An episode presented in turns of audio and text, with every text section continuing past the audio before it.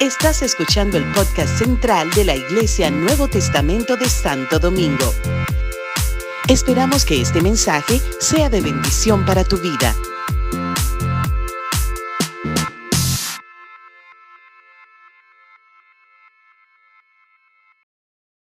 Yo comencé el martes con dos preguntas. Y esas preguntas fueron, ¿en qué confiamos y en quién confiamos?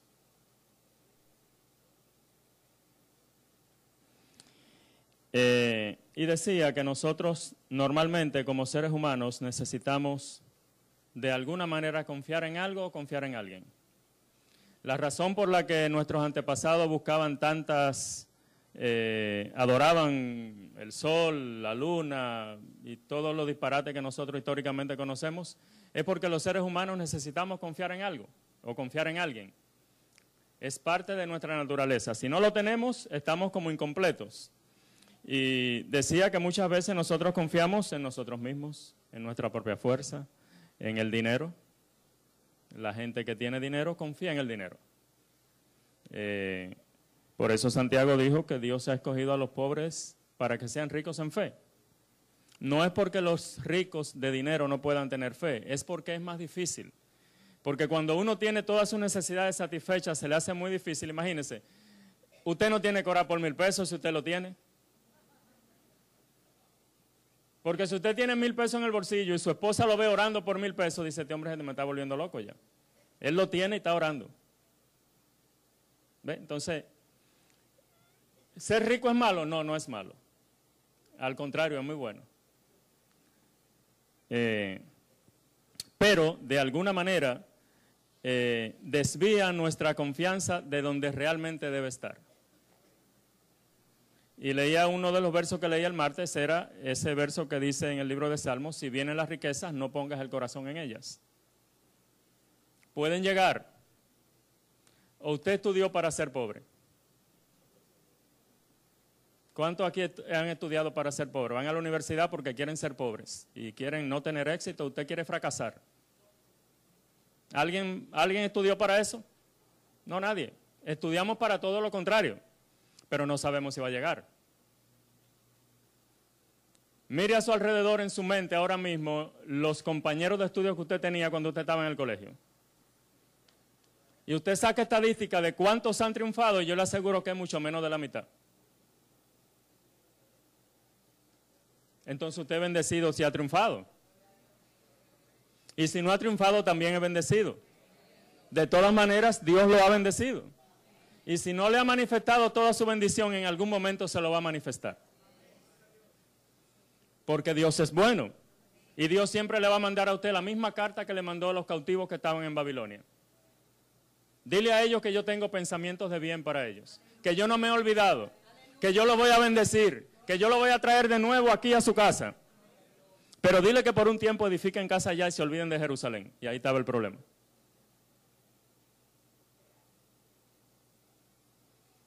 Porque nosotros confiamos en Dios, pero para ahora mismo.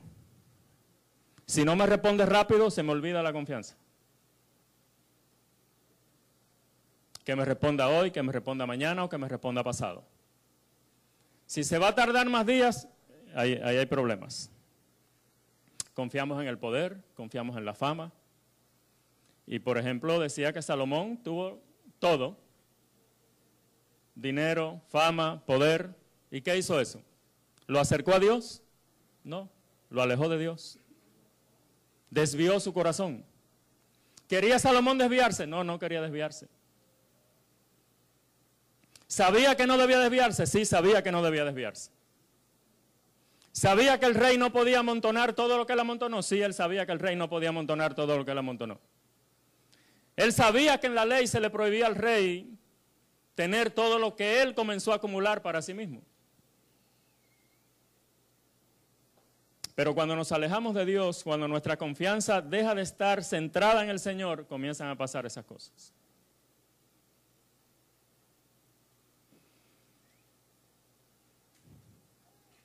Y uno de los graves problemas que tenemos, yo decía que es imposible, uno, vivir diciendo que solamente confía en Dios y que no confía en nadie. Entonces usted tiene su esposa y usted le dice, yo no confío en nadie, yo no confío en ti, yo confío en Dios todos los días. Dígame, ¿para dónde vamos con eso?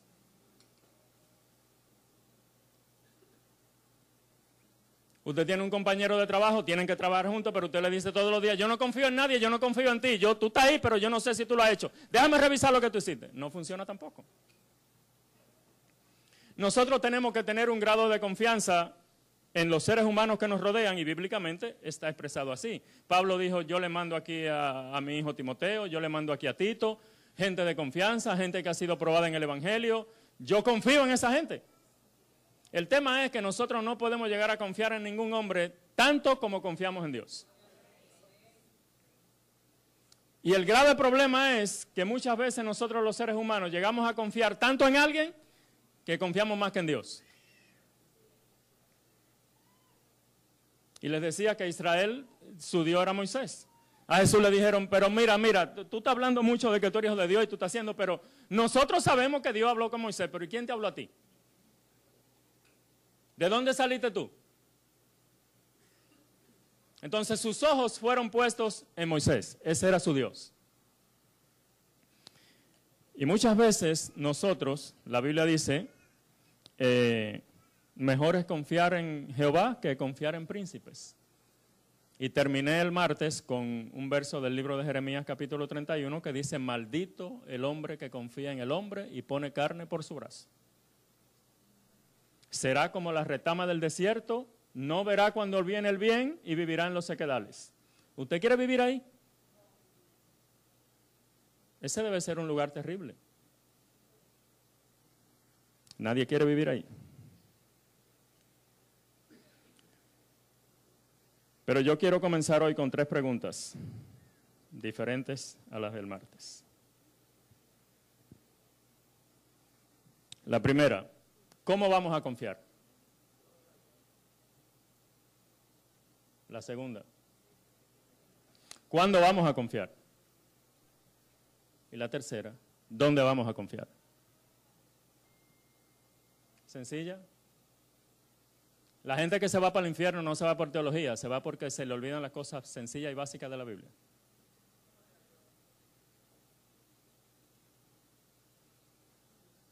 Le digo más. Nosotros no vamos a tener problemas con Dios por doctrinas complicadas, de esa terrible que no se, uno ni quiere hablar, sino porque nosotros conocemos cosas sencillas de la Biblia que no ponemos en práctica.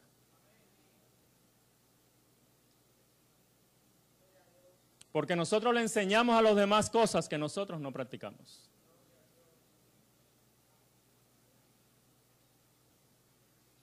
Por eso fue que Santiago dijo, o Pedro, uno de los dos, no se hagan maestros muchos de nosotros sabiendo que recibiremos mayor condenación. Santiago.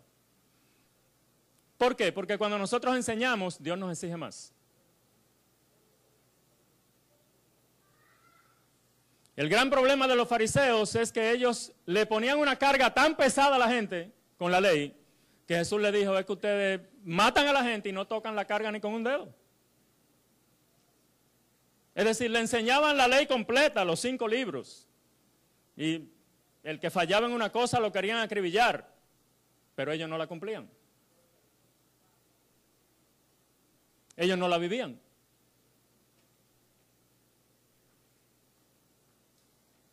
Y nosotros sabemos cosas muy sencillas de la palabra de Dios, pero no la ponemos en práctica.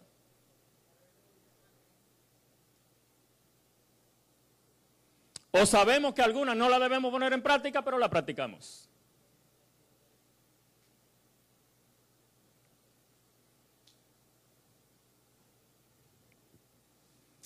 Una de las cosas que, pasa con la confianza es que muchas veces no sabemos si se refiere a la fe o se refiere a la confianza. Y son términos que a veces se pueden inclusive sustituir uno por otro. Yo no soy muy amigo de buscar palabras ni en griego ni en hebreo, pero yo la busqué. No son las mismas palabras, pero algunos teólogos dicen que sus raíces son semejantes. Yo no voy a discutir eso con ellos porque en el cielo no me van a hablar de esa raíz.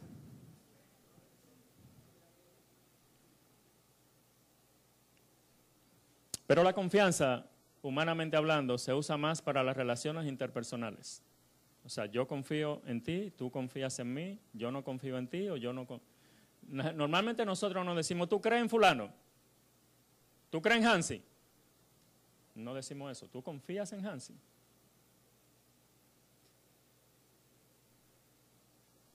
Y la fe generalmente la asociamos a un ser sobrenatural. Pero en la Biblia, las dos palabras se refieren a Dios. Entonces hay versos en los cuales podemos sustituir una por otra. Hay otros en que no, porque el contexto es un poquito diferente. Pero la confianza tiene que ver con, con una práctica, con un vivir, con una experiencia. A veces la fe puede venir en un momento. En un momento me llegó fe para algo, recibí un milagro. La confianza es diferente. Usted no confía en su esposo o en su esposa cuando lo conoció. Ya, me dio una confianza de, de 100%. No, al paso de los años. La conducta que usted va viendo, como dice Hansi, se va ganando la confianza. Y eso pasa en todo, pasa en el trabajo, pasa en la economía, pasa en la política, pasa en todos los ámbitos de la vida. Nos vamos ganando la confianza que los demás puedan tener en nosotros.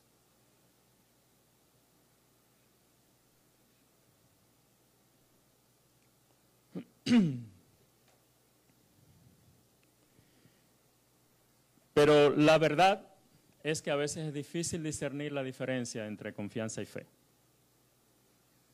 Y quisiera contar una anécdota que creo que muchos de ustedes pueden conocer, pero se cuenta de un famoso equilibrista que cruzó las cataratas del Niágara sobre una cuerda. Y mientras la multitud observaba, todo el mundo estaba, ya usted sabe, en pánico. Yo he estado en Puerto Rico cuando uno de los equilibristas de una familia muy famosa en Puerto Rico, los Walenda, ellos eh, son famosos porque ellos cruzan de un edificio a otro sobre el mar en Puerto Rico sobre una cuerda. Y el papá de, de los que ahora lo hacen se mató cruzando esa, sobre esa cuerda. Y lo más lo estaban transmitiendo por televisión. Y lo más impactante fue que el hijo cruzó después que el papá se mató. Ahí mismo. Y eso pone a uno, o sea, una tensión terrible porque tú dices, si se cae, se mató. Pues este hombre cruzó y cuando terminó, llegó al otro lado, todo el mundo estaba aplaudiendo. Y él dijo, ¿cuántos creen que puedo volver a cruzar sobre la cuerda? Pero ahora con una carretilla empujando una carretilla con una persona sobre la carretilla.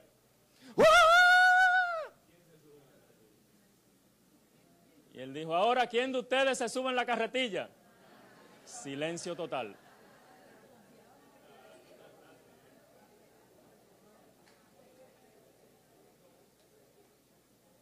¿Ve? Tenemos fe para muchas cosas hasta que nos toca. La confianza es la cuando te toca a ti. Cuando tú te lanzas y tú te tiras, tú dices, yo no entiendo esto, yo no sé por qué Dios me está diciendo esto, esto es una locura, esto es un disparate, pero yo tengo que confiar. Yo confío, pero no lo hago. No, tú no confías. Búscale otra palabra a eso, que eso no es confianza. Confianza es cuando tú lo haces. Dios me dijo que me metiera en ese proyecto. Yo no tengo dinero, yo no sé con quién va a ser, yo no sé cómo va a ser, pero Dios me dijo que me meta tú te metes.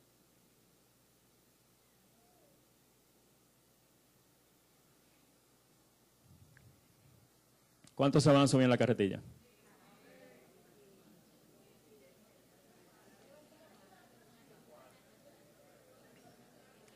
Yo pensé que cuando yo dijera eso, todo el mundo iba a levantar la mano y se iba a parar y iba a brincar. Y yo, yo dije, bueno, tremendo.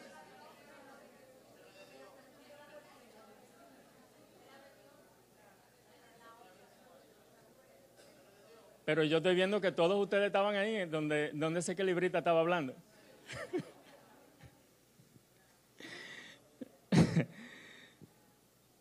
No es fácil, hermano. Confiar no es fácil.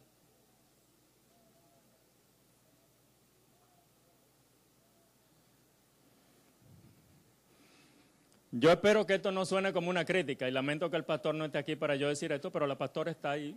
Por los años que nos conocemos yo lo puedo decir. El pastor y yo somos un poquito diferentes porque yo no confío en nadie. Él confía más en la gente. No, yo no.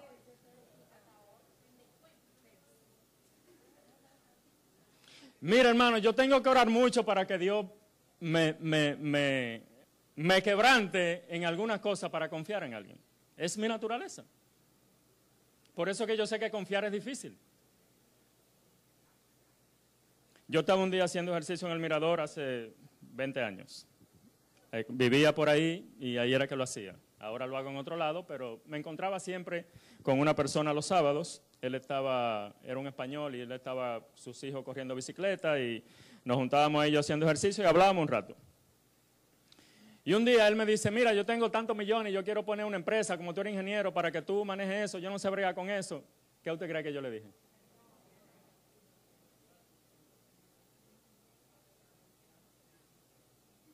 Usted va a tener que dejar que yo lo piense por un tiempo. a ver.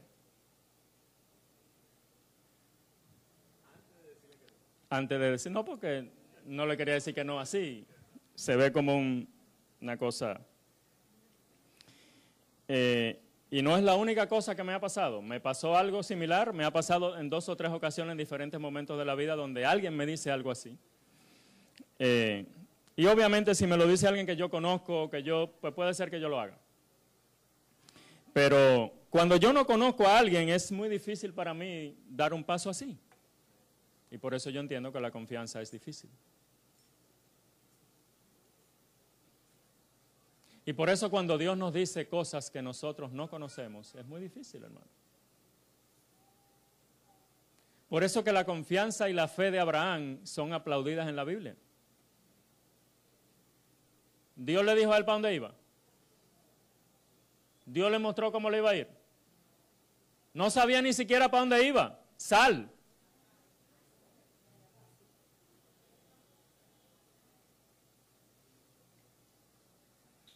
Si usted cree, si Dios me dice eso a mí, ¿usted cree que yo salgo?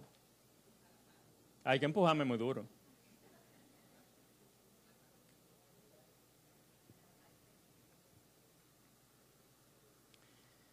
Ahora, la confianza tiene diferentes acepciones. En política, necesitamos confianza, por ejemplo, en el sistema político o en el sistema judicial. Si la gente no confía en eso en un país, hay una crisis. Cualquier parecido con la República Dominicana es pura coincidencia.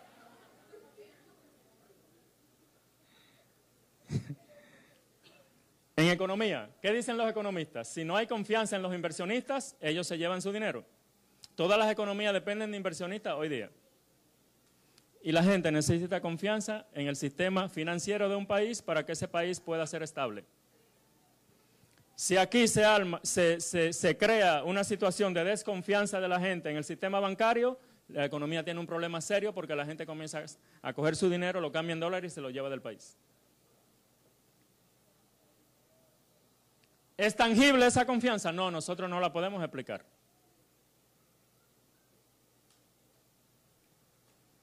En el deporte, también y es muy difícil de definir.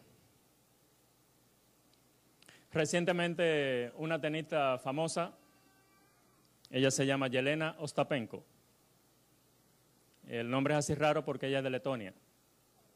Ella tiene 22 años.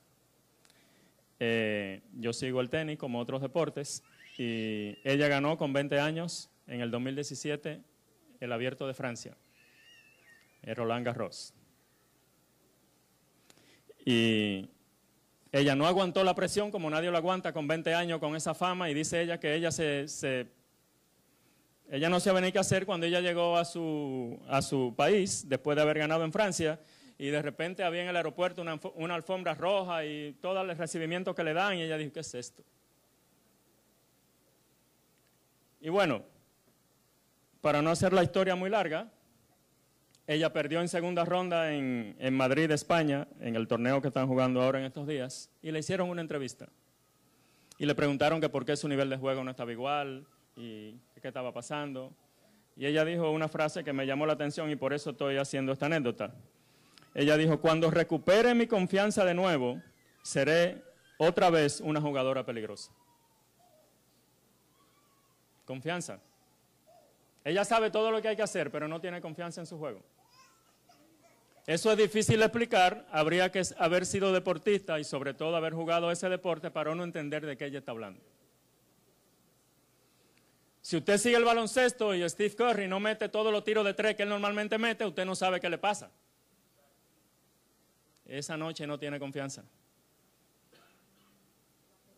Y todos los tiros que tira no se meten.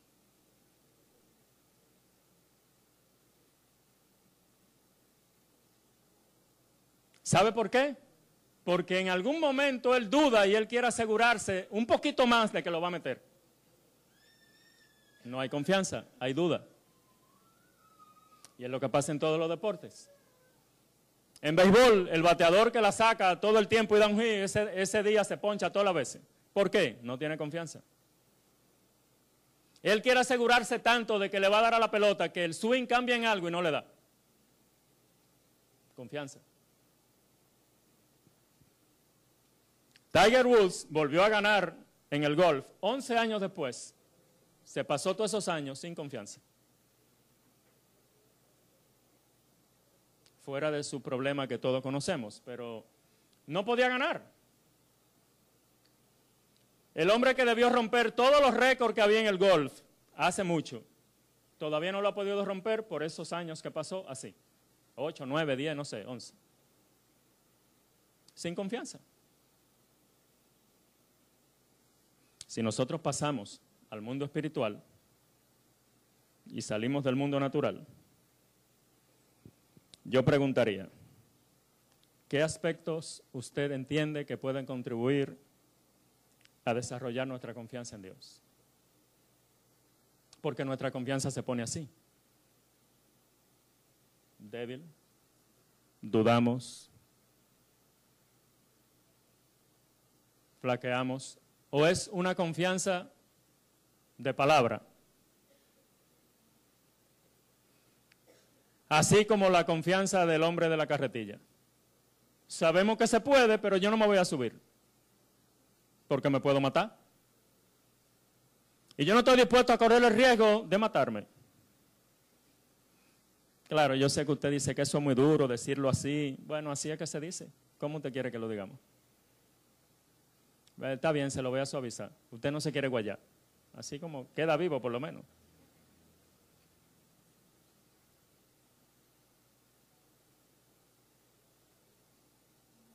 Y después que usted se guaya una vez, usted no quiere guayarse la segunda. Ahí sí que duro.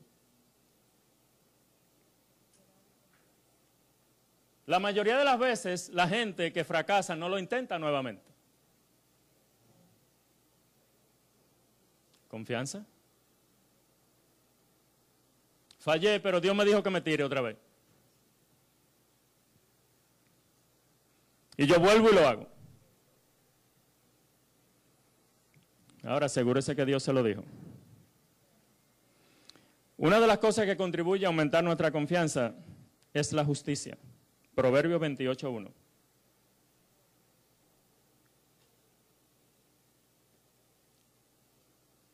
Huye el impío sin que nadie lo persiga, pero el justo está confiado como un león.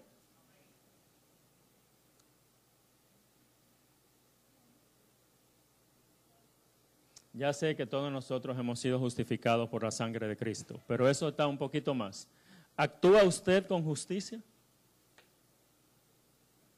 ¿Es justo usted en todos sus juicios y sus decisiones? Cada vez que usted va a emitir un juicio sobre alguien, ¿usted escucha la otra campana? ¿O usted emite todos los juicios nada más con la primera que le dieron? Debemos aprender a ser justos. Yo no sé si Juan Pablo Duarte era bueno o era malo, yo no lo conocí. Pero él dijo esa frase famosa, sed justos lo primero si queréis ser felices.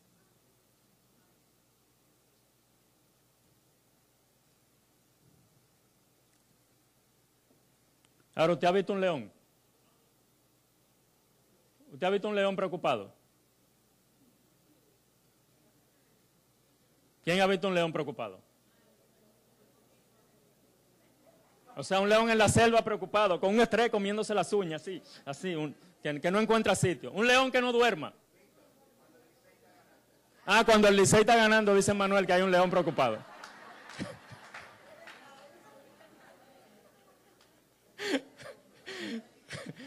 Y ese león se preocupa todos los años casi.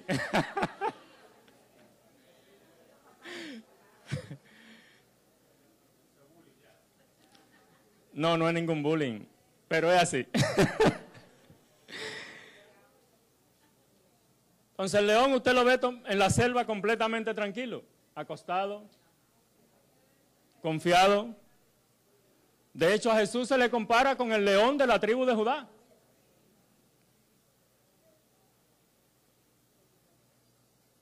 Solo tenemos que aprender a ser justos en las cosas que hacemos con los demás. ¿Cómo nosotros podemos aprender a ser justos con las cosas que hacemos con los demás. Es sencillo, hermano. Lo que a usted no le gusta que le hagan, no se lo haga a otro. Mire qué sencillo es.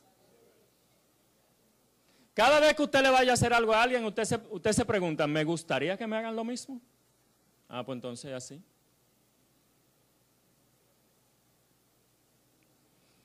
¿Lo va a criticar? Me gustaría que me critiquen. ¿Va a hablar a la espalda de alguien? Me gustaría que hablen a mis espaldas. No le va a pagar a alguien algo que le tomó prestado. Me gustaría que no me paguen a mí tampoco.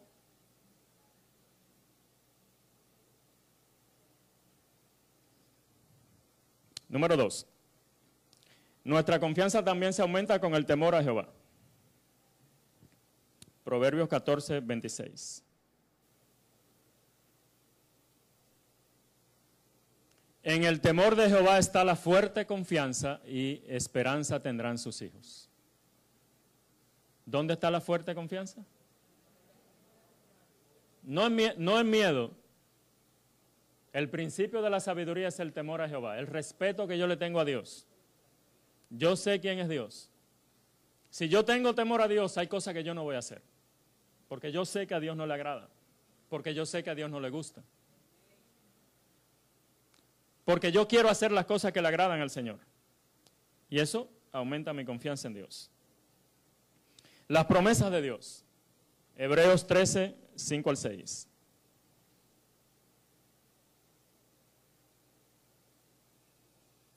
Sean sus costumbres sin avaricia, contentos con lo que tienen ahora, porque Él dijo, no te dejaré ni te desampararé. Y el 6, de manera que podemos decir, ¿cómo? El Señor es mi ayudador y no temeré lo que me pueda hacer el hombre.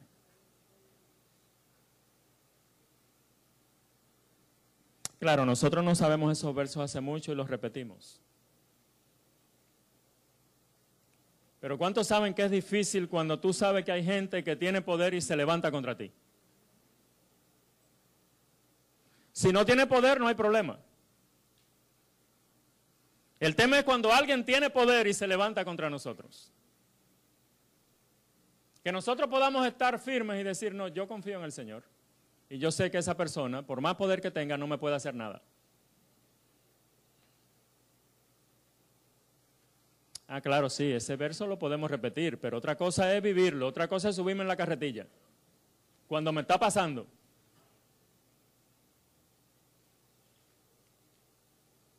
Su jefe la cogió contra usted y lo quiere votar, pero usted entiende que es injusto lo que él está haciendo.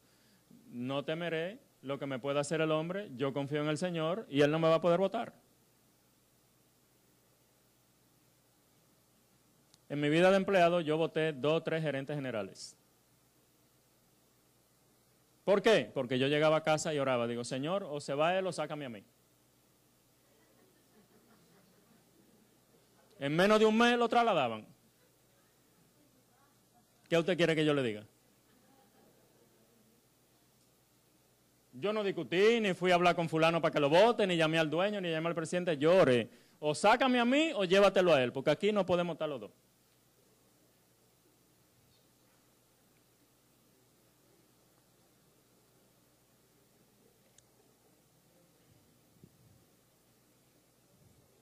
¿Me hicieron algo malo? No, me llamaba para hablarme de chisme en su oficina y para cosas con el jefe mío. Digo, no estoy en eso, no, me interesa.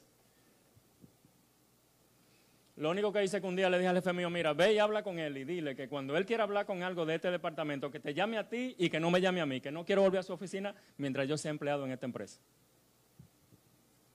Como al mes se lo llevaron.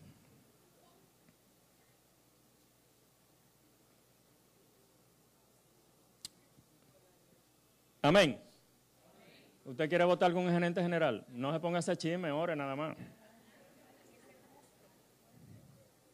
Claro, si usted está haciendo algo malo, no piense que le van a responder. ¿Verdad? Porque si usted está cogiendo algo que no debe coger, por ejemplo, pues no crea que le van a responder, usted tiene que dejar eso primero.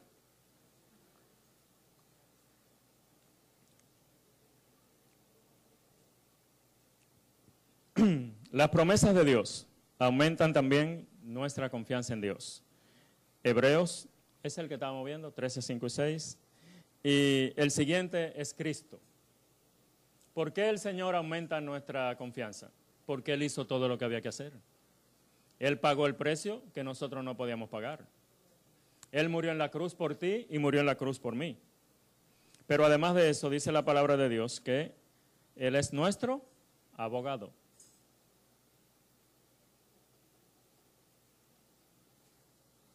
Hay gente que cuando tiene un problema serio busca un abogado. Bueno, usted no va a buscar un abogado de pasillo cuando usted tiene un problema grande. Déjame ir al tribunal a ver el abogado que yo consigo. No, hermano. Usted pide una recomendación y busca un abogado famoso, reconocido, que sepa lo que está haciendo. Experimentado en, en el área que usted necesita. Jesús es nuestro abogado. Abogado tenemos para con el Padre a Jesucristo el justo. Y dice en 2 de Samuel 22.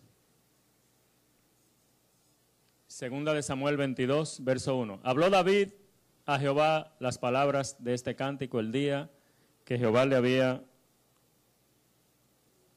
librado de la mano de todos sus enemigos y de la mano de Saúl. El 2. Y dijo, Jehová es mi roca y mi fortaleza y mi libertador. El otro. Dios mío, fortaleza mía, en Él confiaré. Mi escudo y el fuerte de mi salvación, mi alto refugio, Salvador mío, de violencia me libraste. David era profeta, le podemos poner eso a Jesús. Jesús es nuestro legislador, Jesús es nuestro libertador, Jesús es nuestro juez, es el Padre, pero puede ser Jesús porque el Señor es el todo en todos. De los próximos lo voy a mencionar, no voy a ver los versos para que podamos avanzar.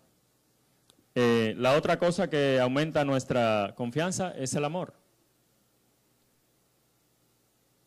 Sabemos, dice en el libro de Juan, que en el amor no hay temor y que el perfecto amor echa fuera el temor. Entonces, no podemos temer porque si tememos es que no confiamos plenamente en Dios. Eso está en 1 de Juan 4, 17 y 18. La otra cosa que aumenta nuestra confianza en Dios es la oración. Cuando nosotros buscamos a Dios, nos derramamos nuestro corazón delante de Dios, le estamos demostrando a Dios que confiamos en Él. Y esa relación aumenta nuestra confianza en Dios. La obediencia aumenta nuestra confianza en Dios.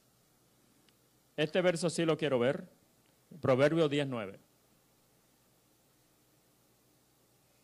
El que camina en integridad anda confiado, mas el que pervierte sus caminos será quebrantado. Entonces la integridad nos da confianza en Dios.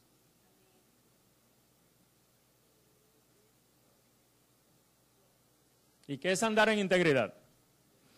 Bueno, andar en integridad es nunca fallar. No, no es cierto. Es que cuando usted falla, usted lo reconoce, entonces usted es íntegro. sí, yo me equivoqué. Sí, yo metí la pata. Sí, yo lo hice. Eso demuestra también que somos íntegros. Hemos fallado, pero somos íntegros. Lo reconocemos. Cuando no somos íntegros, no podemos reconocer nuestros propios errores, no podemos reconocer nuestros defectos, no podemos reconocer que nos hemos equivocado, no podemos reconocer nada. La otra cosa es la perseverancia. Dice en Primera de Juan 2:28, hijitos, permanezcan en él para que cuando se manifieste no nos alejemos de él avergonzados, para que tengamos confianza en el día del juicio. Dice en otro verso, pero es más o menos lo mismo que dice aquí. Entonces, tenemos que ser perseverantes, permanecer ahí, lo podemos sustituir por perseverante, tenemos que seguir. Y en este contexto quiero leer un último verso. Está en Primera de Juan 5:14, creo que la mayoría lo conocemos. Y esta es la confianza que tenemos en Él, que si pedimos algo conforme a su voluntad, Él nos oye.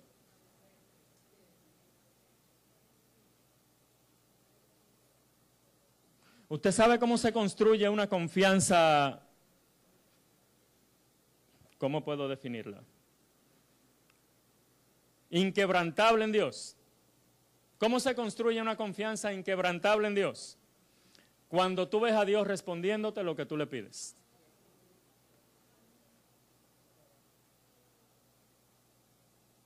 Por eso Jesús cuando le hablaron de fe le dijeron,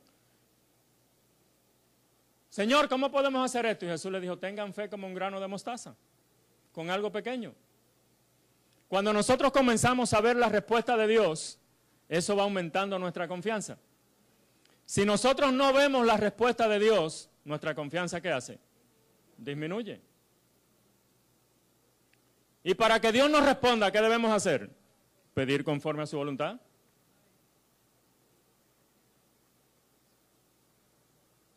El tema es que nosotros cogemos ese verso para decir que todo lo que pidamos, porque Jesús dijo, todo lo que pidan al Padre en mi nombre, yo lo haré. No, no es lo que a ti te dé la gana no lo que a mí me dé la gana, es lo que sea conforme a su voluntad.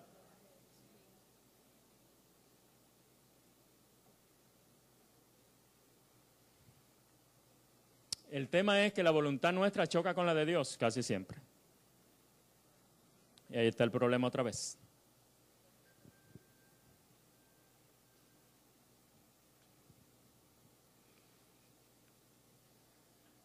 Un hombre hizo una anécdota, dice, yo fui al Señor y le llevé mis sueños rotos, así como un niño le lleva a su papá un juguete roto para que él se lo compusiera de nuevo, se lo arreglara. Y dice que él se sentó al lado del Señor hasta que le arreglara eso, esos sueños rotos. Cuando pasaron unos días, él dijo, bueno, pero si te va a tardar tanto, dame los sueños otra vez así roto, yo me lo llevo y trato de arreglarlo. Y el Señor le dijo, bueno, es que no te lo podía arreglar porque tú no me lo soltaste nunca.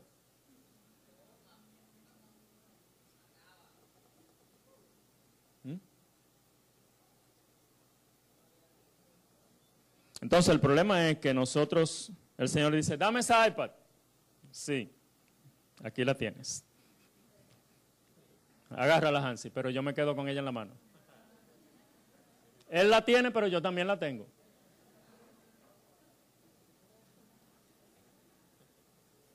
¿Mm? Y Hansi la ala y yo me echo más para allá, porque ella no se la va a soltar. Entonces yo no confío en él. Y eso es lo que nos pasa a nosotros muchas veces. Dios está esperando que nosotros le soltemos las cosas porque le estamos diciendo que confiamos en Dios. Nosotros cantamos, que el Señor, y así levantamos las manos y yo confío, y el Señor, tírate del trampolín que no te va a ahogar, y tú, no, pero ¿y cómo que me tire? Yo voy a cantar, pero yo no me voy a tirar, ¿no?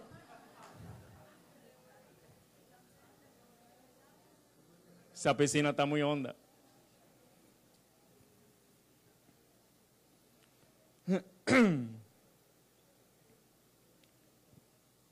Este mensaje estaría inconcluso de mi parte si yo no dijera qué cosas disminuyen o anulan la confianza. Voy a mencionar algunas. La primera cosa que afecta el nivel de confianza que nosotros podamos tener en Dios, pecados ocultos. Fíjense que no estoy diciendo ni siquiera pecados cometidos. Porque si dijera eso, tendría que entrar en una contradicción seria con algunas cosas de la Biblia. Porque el pecado de David fue terrible. Y mientras él lo ocultó, lo mató.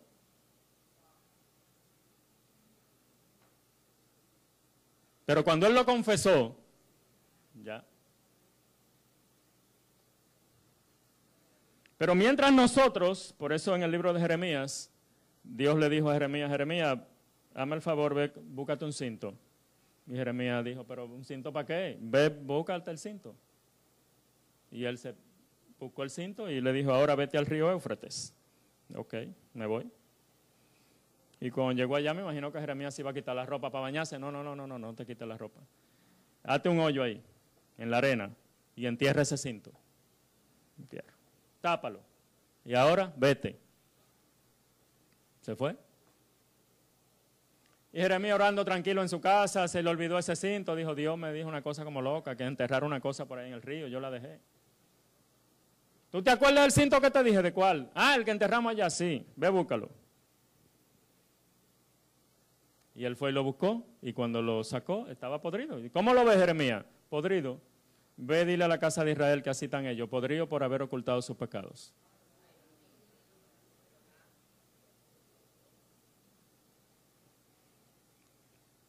Entonces nosotros podemos estar confesando confianza en Dios. Podemos estar diciendo que confiamos en Dios. Podemos estar tratando de dar pasos de fe, de confianza en Dios. Pero si hay pecados ocultos, no va a pasar nada. Se va a detener todo hasta que lo saquemos. La raíz de amargura.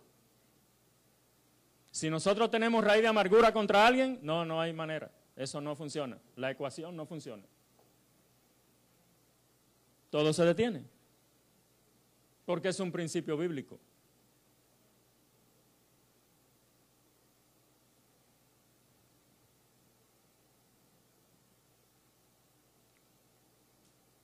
¿Que hay gente a la que le tenemos que poner distancia? Sí, pero sin raíz de amargura.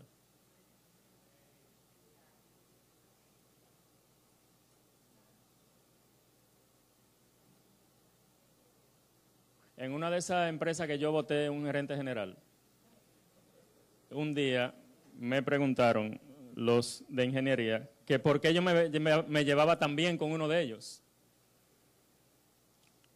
Y yo me quedé así pensando, ¿y qué le digo? Porque no es realmente así completamente cierto, pero bueno, había una relación laboral más o menos buena. Y lo único que le dije fue, la distancia nos mantiene juntos. Es decir, yo trataba de estar lo más lejos posible de él. Porque todo el que estaba cerca terminaba teniendo problemas. Entonces yo me mantenía lo más lejos posible. Pero no podemos tener raíz de amargura con nadie, hermano. ¿Y cómo es la raíz de amargura? Bueno, es que hay gente que usted no sabe si lo quiere o si no lo quiere, pero no lo puede ver.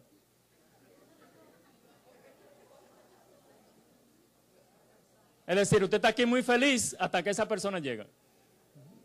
Y algo le pasa cuando usted lo ve, pero usted no sabe si lo quiere o si no lo... Es más, usted dice que lo ama. Cuando le preguntan, yo lo quiero con locura, pero no lo puedo ver. Entonces ande con ese termómetro. Si usted ve que usted cuando llega una gente, usted se pone triste y usted se, así como que algo le pasa, averigüe.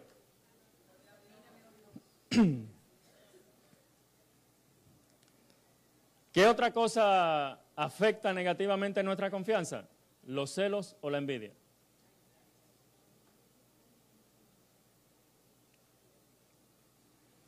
¿Por qué? ¿Sabe por qué, hermano? Porque cuando tenemos esos sentimientos, nosotros perdemos la capacidad de hacer el bien a la, persona de quien tenemos celo o envidia. Difícilmente usted verá a alguien hacerle bien a alguien de quien tiene celos o de quien tiene envidia. No hay forma. Usted no sabe por qué, pero le pasa. Claro, a lo mejor no lo va a matar. No es un celo tan terrible, una envidia tan terrible como que usted va a coger un palo y le va a dar un palo para matarlo. No. Pero si a un compañero de trabajo le preguntan, Oye, ¿qué tú crees del trabajo de fulano? Bueno, eh, él más o menos, pero tiene su cosita, tiene que tener cuidado. ¿Tú lo recomendarías para que lo promuevan? Bueno, no, no, yo no creo.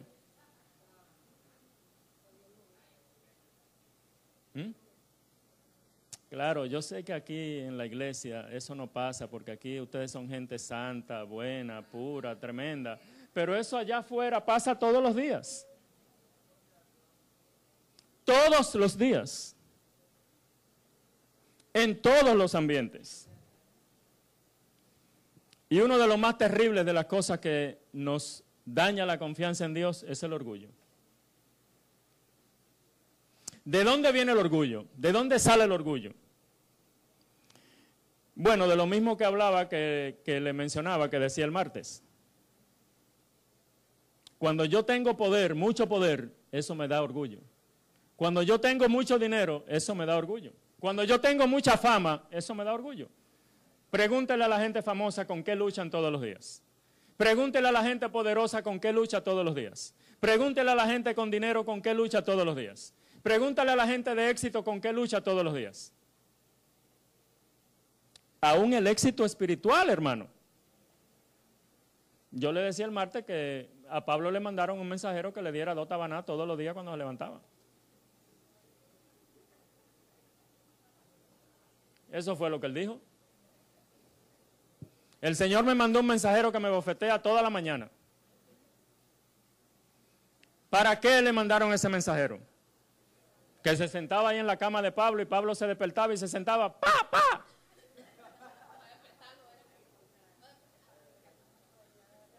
¿Por qué? Bueno, Pablo dijo, para que la grandeza de las revelaciones no me exaltase desmedidamente, porque a mí me fue revelado cuando yo fui al tercer cielo las cosas que habían estado ocultas desde siglos y edades y que ahora se me han revelado para que se las diga a la iglesia. Pero hay cosas que ni siquiera se me ha dado el permiso de decirlas. Yo no sé cuáles son, no, no están en ninguna carta. Pero las que él reveló, él dijo que eran unas revelaciones tan tremendas que nosotros como iglesia conocemos. Las revelaciones del anticristo, por ejemplo, eso no se conocía, hermano de que Cristo estaba sentado, la iglesia estaba sentada con Cristo en los lugares celestiales, eso no se conocía. La dispensación del Antiguo Testamento, del Nuevo Testamento, de la ley, de la gracia, eso no se conocía. Lo que la gente del Antiguo Testamento pensó es que hasta el fin del mundo eso se iba a repetir así. Entonces, para que esas revelaciones que los otros apóstoles no tenían, Pedro no entendía nada de lo que le decía Pablo. Había que aplicárselo dos o tres veces, imagino cuando llegaba Pablo, pero ¿y qué fue lo que tú quisiste decir? Porque Pablo dijo, eh, eh, Pedro dijo, algunas cosas son difíciles de entender de las que nuestro amado hermano Pablo escribe. Pero eso, esas revelaciones crean un orgullo.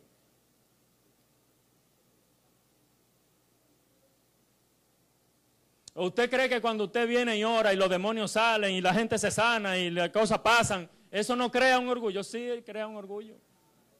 Muy oculto y muy sutil, pero está ahí.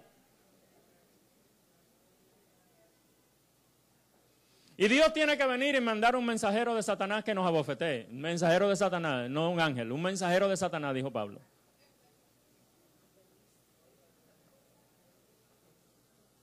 Para que le ponga los pies sobre la tierra.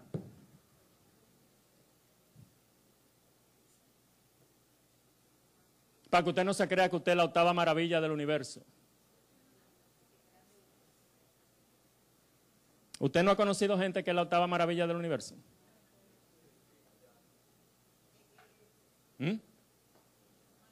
No, no ha conocido a nadie así.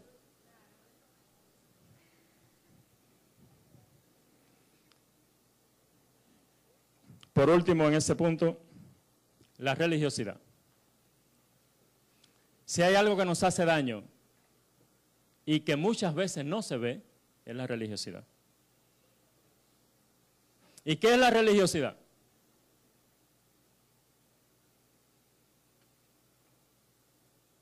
Es cuando nosotros estamos haciendo cosas por principios religiosos y no por principios realmente genuinos de la palabra de Dios.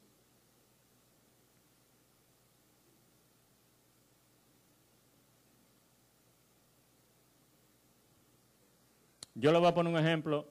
Yo espero que eso no piense nadie que estoy hablando de él, porque yo no sé si ese es el caso aquí, pero lo voy a decir porque es lo que me viene a la mente. Imagínese que usted diga que usted no se casa con una viuda porque su marido se murió. ¿Eso tiene un asidero bíblico?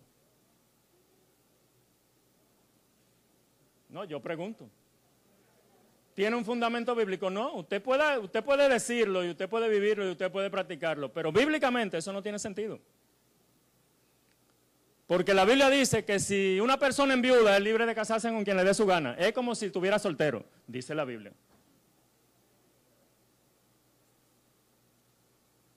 De manera que usted puede decir que no lo va a hacer porque usted no quiere, porque no le gusta, por, la razón que usted le dé su real y efectiva gana, que está en la libertad de hacerlo.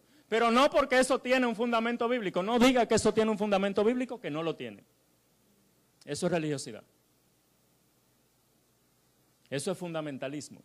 Cuando nosotros cogemos algo para pararnos en un principio que es religioso, pero no realmente genuino principio de la palabra de Dios. Yo sé que es un ejemplo medio controversial, pero son cosas así. Entonces nosotros tenemos que tener cuidado cuando nosotros hacemos las cosas, eh, que no esté metida la religiosidad. Fue lo que Pedro hizo.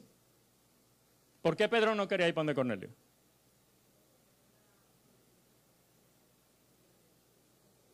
¿Por qué no quería ir? ¿Era eso un principio bíblico genuino de la palabra de Dios? No. Era religioso. Y él dijo, un judío no puede meterse en la mano, en la casa de, un impío así hasta, eh, eh, eh, me van a matar a esta gente si saben que yo vine aquí. Esto no puede ser.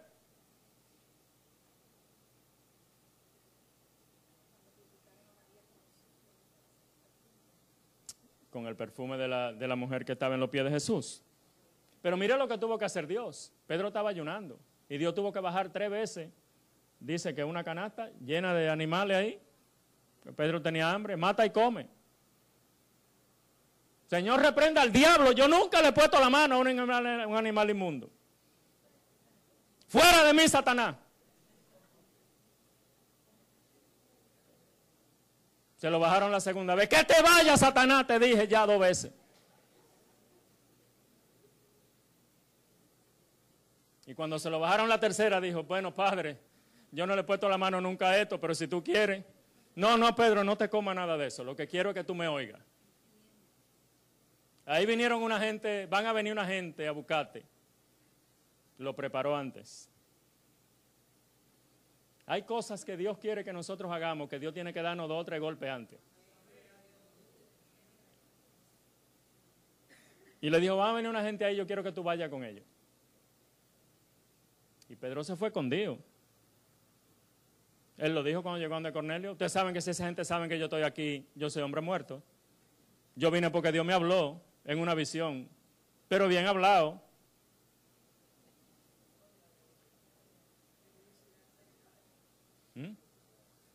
Así es la religiosidad, hermano. Ojalá que Dios nos libre a nosotros de la, de la religiosidad. Quiero para terminar mencionar un poquito algo de la vida de David. David demostró con sus hechos que era una persona confiable. ¿Cómo se demuestra que uno es confiable? En los hechos sobre todo en los momentos difíciles. Nosotros no demostramos que somos confiables en los momentos buenos. Nosotros demostramos que somos confiables en los momentos malos, en los momentos de adversidad, en los momentos duros, en los momentos tristes. Cuando nos encontramos de frente a alguien a quien le podemos hacer daño, tenemos derecho a hacerle daño, pero no lo hacemos.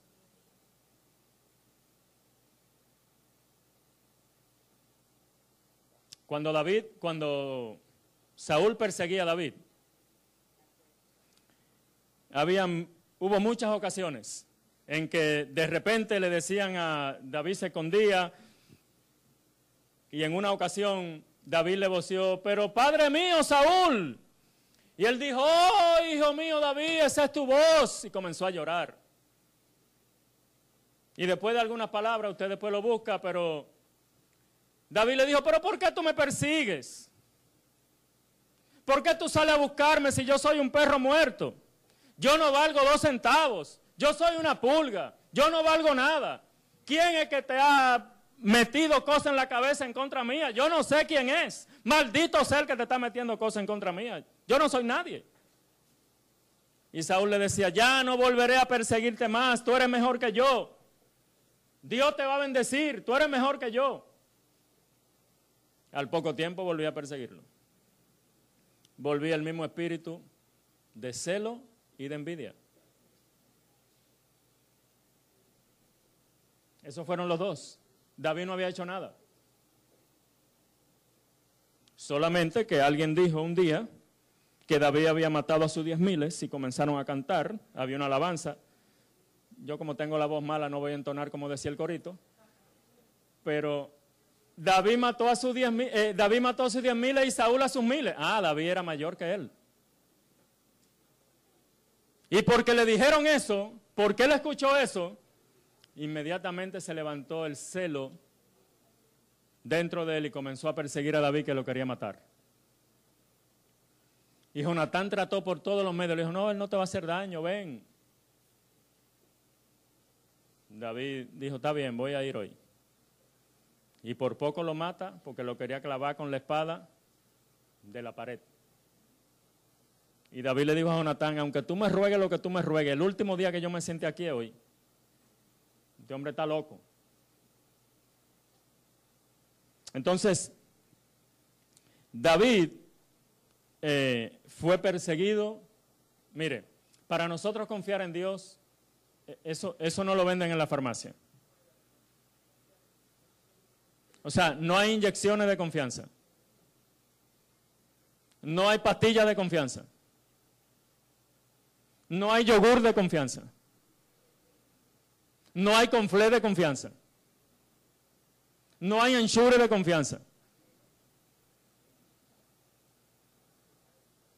Eso viene por situaciones por las que Dios nos va pasando.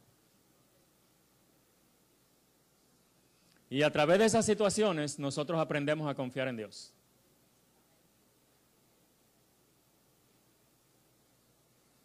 ¿Cómo usted cree que se sintió Elías cuando Elías estaba allí en la cueva muriéndose de miedo, así, desolado? Jezabel me quiere matar, Jezabel me quiere matar, el rey me quiere matar, todo el mundo me quiere matar, tuve que salir corriendo y de repente vino un cuervo y le trajo comida.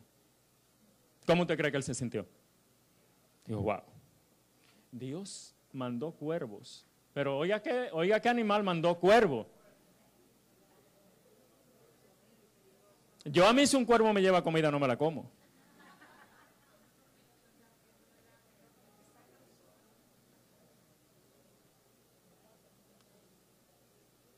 Entonces, esas persecuciones formaron un carácter en David. Esas traiciones formaron un carácter en David.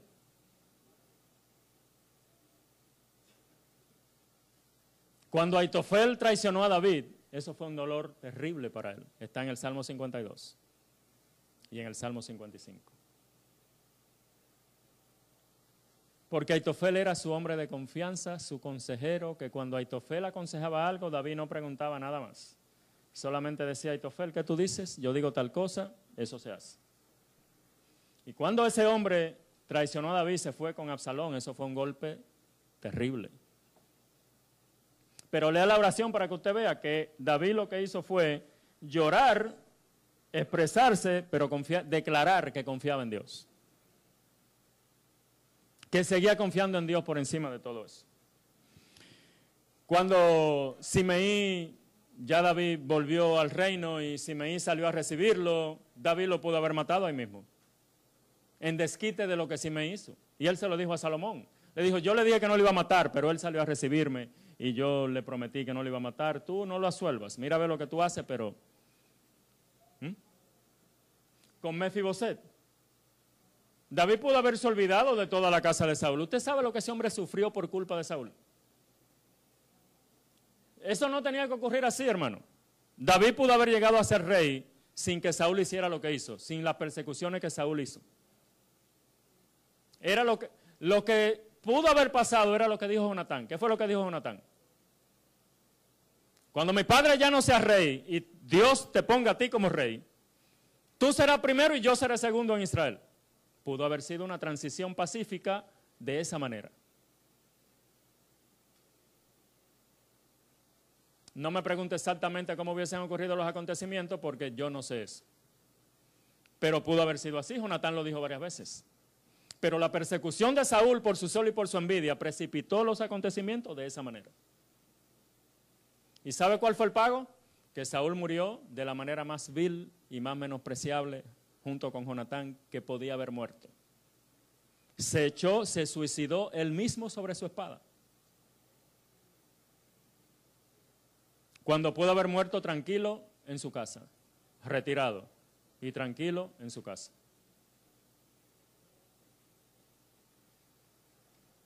Pero no. Y entonces cuando David llega al reino, oiga lo que pregunta David. ¿Ha quedado alguien de la casa de Saúl que yo pueda hacer misericordia? Veintitantos años después. Había muerto el hombre con quien él había tenido la promesa, porque él no tenía que hacerlo, porque Jonatán estaba muerto. Ese pacto ya no tenía validez. Jonatán estaba muerto. Y además Saúl se había declarado su enemigo. Por haberse declarado su enemigo, él lo podía matar. Cuando él lo encontró en la cueva, él lo podía haber matado y no y era sin culpa. Conforme a la ley, no tenía culpa. Pero él dijo, no, yo no me atrevo a extender mi mano contra el ungido de Jehová. Temor de Jehová. El que tiene temor a Dios anda confiado.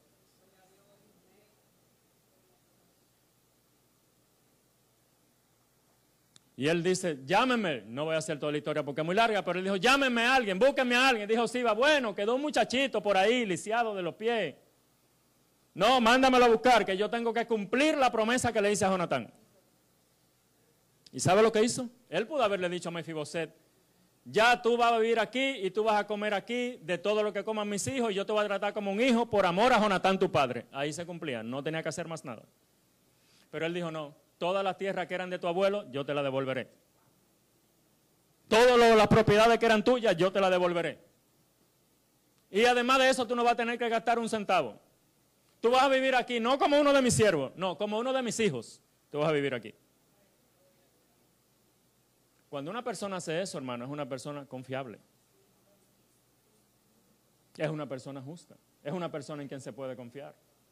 Entonces, esto de confianza no es solamente que yo repito muchos versos de que yo voy a confiar en Dios y me cojo un estribillo y me pongo como un papagayo. Yo confío en ti, Señor, yo confío en ti, Señor, yo confío en ti, Señor, yo confío en ti, Señor. Lo repito siete veces por la mañana, siete veces por la tarde y siete veces por la noche. No, es que nosotros hacemos los momentos difíciles.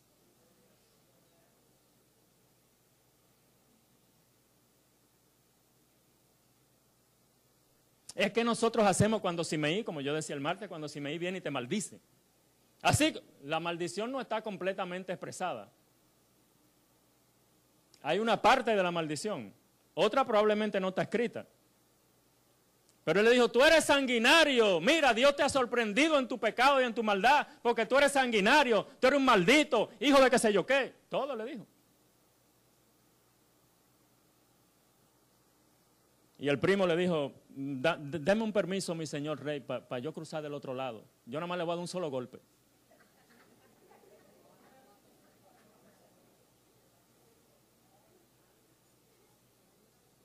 Y David le dijo, pero ustedes no ven que mi propio hijo, que salió de mis entrañas, me busca para matarme. Fue Dios que mandó a Simeía que me maldijera en el día de hoy. Yo necesitaba escuchar una maldición. No era que a David le gustaba que lo maldijeran, él estaba reconociendo su pecado. Reconocer mi pecado no es solamente decir yo reconozco mi pecado, eso es lo que dicen los católicos todos los domingos y no reconocen ninguno. Yo reconozco que he pecado mucho de pensamiento, palabra, obra y oración, así. Y todos los domingos dicen lo mismo. Y omisión. Ve que ya te has me olvidado la cosa. Todos los domingos, pero ¿qué es lo que reconocen? Nada, una repetición. Pero David estaba, cuando él dijo, Dios lo mandó a que me maldijera, estaba diciendo, yo me merezco que me maldigan por lo que yo hice.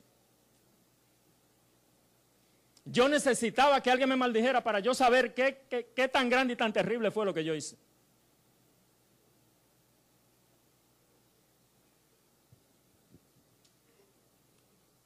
Pero él no lo mató. No lo mató. Sin embargo, Salomón no dio las mismas, los mismos indicios de, de integridad que su papá, ni de confiabilidad que dio su papá.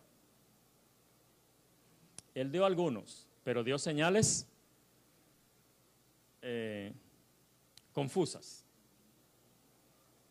Por ejemplo, él, mandó a matar a su hermano. No hay, no hay una explicación bíblica completamente convincente por la cual él tuviera que matar a su hermano. Adonías. ¿Adonías hizo alguna cosa que no debía hacer? Sí, las hizo. Pero yo estoy seguro que si David hubiera estado vivo, Adonías no muere. Probablemente lo destierran de Israel. Probablemente lo mandan a otro lugar, no sé, cualquier cosa. Pero él sintió su, su reino amenazado, su trono amenazado y mandó a matar a Adonías. Entonces no era una persona completamente confiable. Y al paso de los años fuimos viendo que él no era una persona 100% confiable. No voy a hablar mucho de Salomón para poder terminar. Podemos confiar en Dios por varias cosas. Primero porque el Señor ha dicho, yo no te dejaré ni te desampararé. Pero para terminar por estos versos que voy a leer. Salmo 27, 5. Salmo 27, verso 5.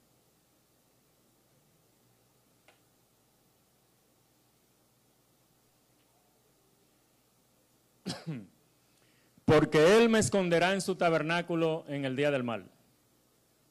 Me ocultará en lo reservado de su morada y sobre una roca me pondrá en alto.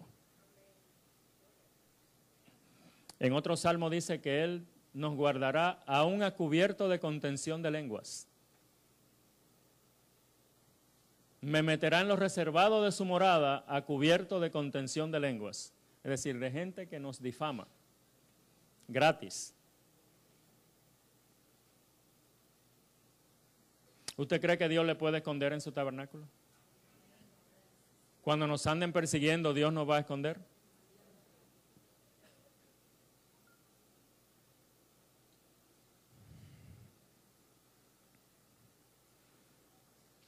¿Usted cree que Dios es capaz de hacerle daño a usted para favorecer a alguien?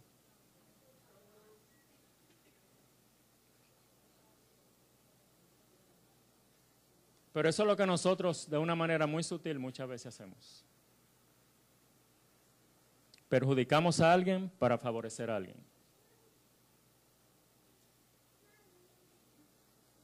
Claro, encontramos una justificación según nosotros para hacer eso, pero ese no es el carácter de Dios.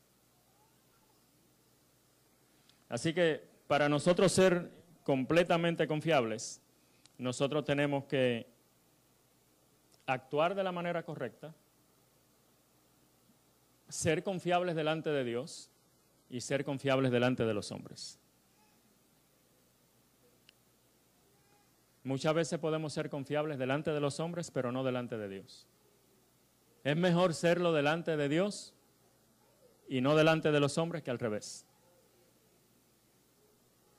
Porque Dios dice la palabra que pesa los corazones.